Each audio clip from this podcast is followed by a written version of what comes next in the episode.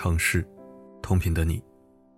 欢迎收听四零四声音面包，我是四零四。孕育新生命，本是一件值得祝福的事儿。可网上一位女性博主却因怀孕被全国网友怒骂。她叫南一，出生于两千年。出生于少数民族的南一，从贫困山区走出来并不容易。那里的环境对女孩的教育没那么重视，很多女性早早嫁人生子，一辈子留在大山。可南一是个例外，她通过自己的努力考上了中央民族大学。就在今年八月份，她又考入中国社科院大学研究生。通过学习走出大山，去看见更广阔的世界。她在社交平台分享自己参加入学仪式，分享自己在宿舍的故事。他人生的光明画卷正在徐徐展开。就在这个九月，他还在网上分享，自己用赚到的第一桶金，给家人买了机票，让他们来到北京，见见梦寐以求的天安门广场。这本是一个极为励志的故事。有人在他的视频下评论说：“这就是读书的意义。”获得十几万赞同。我们都以为，这个乐观上进的女孩，从此会有更灿烂的前程。然而，就在这两天，他亲手扔下了一记重磅炸弹。南一自曝自己已经怀孕，将在家休学一年，安心待产。好不容易考上的研究生，说休学就休学了，拼命从贫困山区寒窗苦读走到北京，难道又要回去了吗？然而，当南一满脸幸福地宣布老公信息的时候，网友更加坐不住了，因为她的老公在老家开理发店。中专学历，和她差距实在太大。而且她和老公恋爱三个月，现在已经怀孕两个月了，也就是说，恋爱一个月就怀孕了。对此，南一坦然接受了，并且在全网示爱。我只是不想把肖星邦给别人看而已，我要让他围着我一辈子。他沉浸在与爱的人孕育新生命的喜悦，网友们却实在看不下去了。他人走出了大山，思想却没走出来。对不起，我很刻薄，就是看不起这种恋爱繁殖癌，日后一切苦难都是应当的。不理解、不尊重、不祝福，觉得自己勇敢，其实是蠢死了。还有一个网友说的更为一针见血：你的孩子原本可以拥有光明的人生，他可以有高学历且相爱的父母，他可以有首都的户口。他可以站在一个负责任的爸爸的肩膀上，看到更远的世界。现在你的孩子却要留在大山里，跟着村口初中没毕业的理发师长大成人。目前，南一已经办好休学，和老公领了证，准备迎接新生命了。可他的这个消息却在网上引发了极大发酵，一批又一批的网友大范围的激烈讨论。如何评价这件事情呢？我觉得现在都是婚姻自由，我们无权干预别人的决定，我们只能尊重他的选择。对于这个女孩来说，我虽然尊重她的选择，但抱歉，我无法赞同她的选择。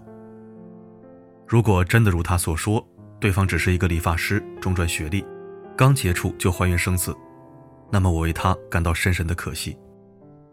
谁都知道，一个大山里面的少数民族女孩能够走出来到底有多难。没人想看到一个吃了那么多苦的女孩，又因为结婚生子，重新回到大山里面，走上她母亲的老路。她自己说得好，现在休学一年之后再去读书。可是到时候孩子生下来要喝奶要啼哭，感冒要深夜去医院看病，家里没钱用需要外出赚钱，她还能心无旁骛地钻研学业吗？结婚生子，根本不止一年的时间。而是整个人生的巨大改变。出身小山村的女孩，本来已经拿到了一手很差很差的牌。当他们终于有机会将烂牌打好的时候，谁都不想看到这一切归零。这也是网友生气、替他感到不值的原因。走出大山究竟有多难？记得之前看《山海情》，一个片段令我印象十分深刻。村里一个家长为了钱，让成绩很好的女儿辍学去福建打工。温文儒雅的白校长拼了命要把孩子留下来，他说：“退学不是结束，是开始。往后的命运，嫁什么人，过什么样的日子，全由不得自己掌握。”山区里的女孩，改变命运的唯一方法就是受教育，不然她们极有可能走上悲惨的一生。我们曾经写过花季妈妈的故事，在偏远山区，有很多女孩被称为花季妈妈，他们早早的出来打工，早早的回到农村结婚生子。他们在十八、十九岁的年纪就生下孩子，所以被称为花季妈妈。接下来的人生。就在穷苦和无尽的生孩子中度过。我们曾经写过甘肃农村女孩马百娟的故事。她曾经的梦想就是考入北京的大学，靠读书改变命运，走出大山。但是当她放弃读书之后，就被家里安排和同村的一个男子早早结婚生子。她站在阳光下，打着肚子，跟同村里面的孕妇闲话家常，再也不会谈及曾经的梦想。来自大山的女孩，没有多少路可以选择，她们只能一直走，坚定地靠读书改变命运，用知识武装自己，将学习当成人生翻盘的跳板。在这里，我想和大家说一下女孩万海英的故事。她来自贵州一个国家级贫困县，从小她就学着砍柴、打猪菜、摘野果、插秧、开荒地、看田水。作为一名留守儿童。他有时五年见不上母亲一面，还要照顾弟弟妹妹。那时候家乡的人大多是不支持女孩读书的。上高中时，奶奶就强烈反对他继续读书，还曾经对他说：“女孩子嘛，认识路回家就好了。”可他不甘心一辈子困守大山。家人的反对、条件的艰苦、外在的干扰，都不能成为阻碍他前进的绊脚石。他用超出常人的毅力。从大山深处走出来，进入风景秀美的江南大学。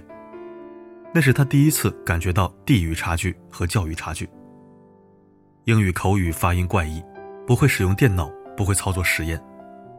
他拼尽全力走出大山，身上却依然带着深深的烙印。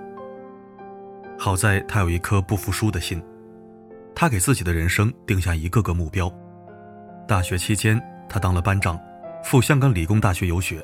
进入名师实验室，顺利保研。更难得的是，他在硕士研究生一年级直博，随后赴意大利联合培养。从大山走向国际，往更高学府不断深造，这是万海英人生的境界。许多人看到万海英穿着制服在毕业典礼上发言的样子，忍不住哭了。十几年的寒窗苦读，一路走来，任何一个环节出了错，他的人生。都将完全不同。他走在一条比别人更为艰辛的路。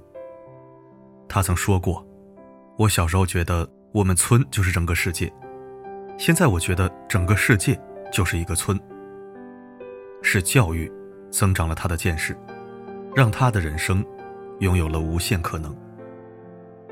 我想起今年那个考上重点大学的凉山女孩杨元梅，收到录取通知书的那一刻。她正在割猪草，他下意识地将手在衣服上擦了又擦，然后小心翼翼地接过。这不仅仅是一张通知书，而是通往一个更美好世界、不一样人生的通行证。对于山区的女孩来说，她们没有生在罗马，走出大山，要花费比常人更多的代价和努力。但通过自己寒窗十八年，她们终于可以和那些城里的孩子。坐在干净整洁的教室里一起读书了。我想，这就是为什么张桂梅校长坚持让山区女孩读书走出去的深意。还记得那个考上了大学却选择回家当全职妈妈的学生吗？张桂梅校长毫不客气地跟他说：“滚出去。”那是苛刻吗？不是啊。大山里的女孩努力走出去，就是为了证明她们同样优秀，同样有自食其力。不依附于一个男人的能力。张桂梅只是不想看到，费尽千辛万苦走出大山的女孩，重新将命运交到别人的手中。去依附别人，不如把命运牢牢掌握在自己的手中。所以，那个女孩听信了张桂梅老师的话，拒绝当全职妈妈，第二年考上了特岗教师。那些没钱读书却让张桂梅一个一个劝回学校，免费供他们读书的女孩，后来变得怎么样了？她叫苏敏，现在成了一名医生，走出了当年的那个小山村。她叫潇潇，在法院工作，改变了自己的命运。她叫杨晶晶，成为了一名警察。他从来不敢相信自己会拥有体制内的工作。还有首届毕业生何先慧，她是一名教书育人的老师。还有很多读研继续深造的女孩。华坪女子高中的上千名大山里的女孩，她们从这里走出去之后，成为了教师、医生、警察、公务员等等。当张桂梅看到这些女孩汇报自己职业的时候，忍不住哽咽落泪。所以我特别理解张桂梅看到学生当家庭主妇怒骂的原因，因为她知道女孩走出大山到底有多不容易。因为她知道，那意味着什么。波伏娃曾说过一段话：男人的极大幸运在于，他不论在成年还是在小时候，必须踏上一条极为艰苦的道路。不过，这是一条最可靠的道路。而很多女人的不幸，则在于被几乎不可抗拒的诱惑包围着，她不被要求奋发向上，只被鼓励滑下去，到达极乐。当他发觉自己被海市蜃楼愚弄的时候，已经为时太晚。他的力量在失败的冒险中已被耗尽。贫苦出身的女孩，你只能往前走，一直往前走，不要回头，不要犹豫。一旦犹豫，一旦踌躇不前，他们连原地踏步的可能性都会消失，只会坠入万丈深渊。虽然你需要用多于同龄人十倍甚至几十倍的努力，才能够得上别人的起点，但只要能走出来，就值得庆幸，不是吗？没有谁会是你的救世主，你自己才是自己的救世主。也许这条路充满坎坷，漆黑一片，但只要穿过隧道你会看见前面有光。拥抱的时候心情有点痛也许提早感受到寂寞。离开的时候只听见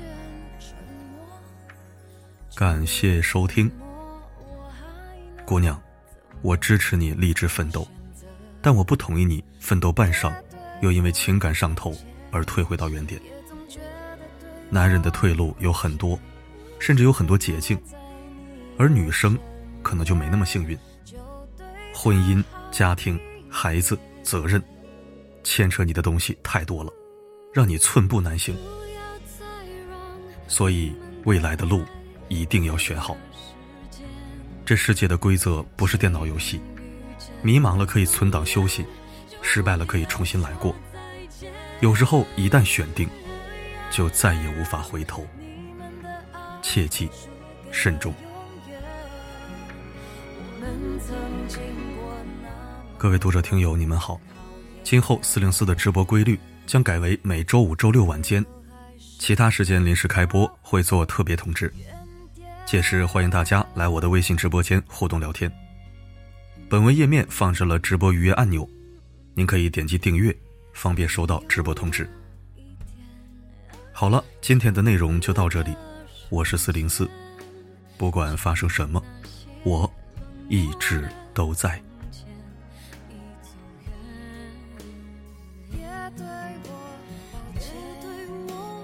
觉得对谁在你的身边，就对谁好一点。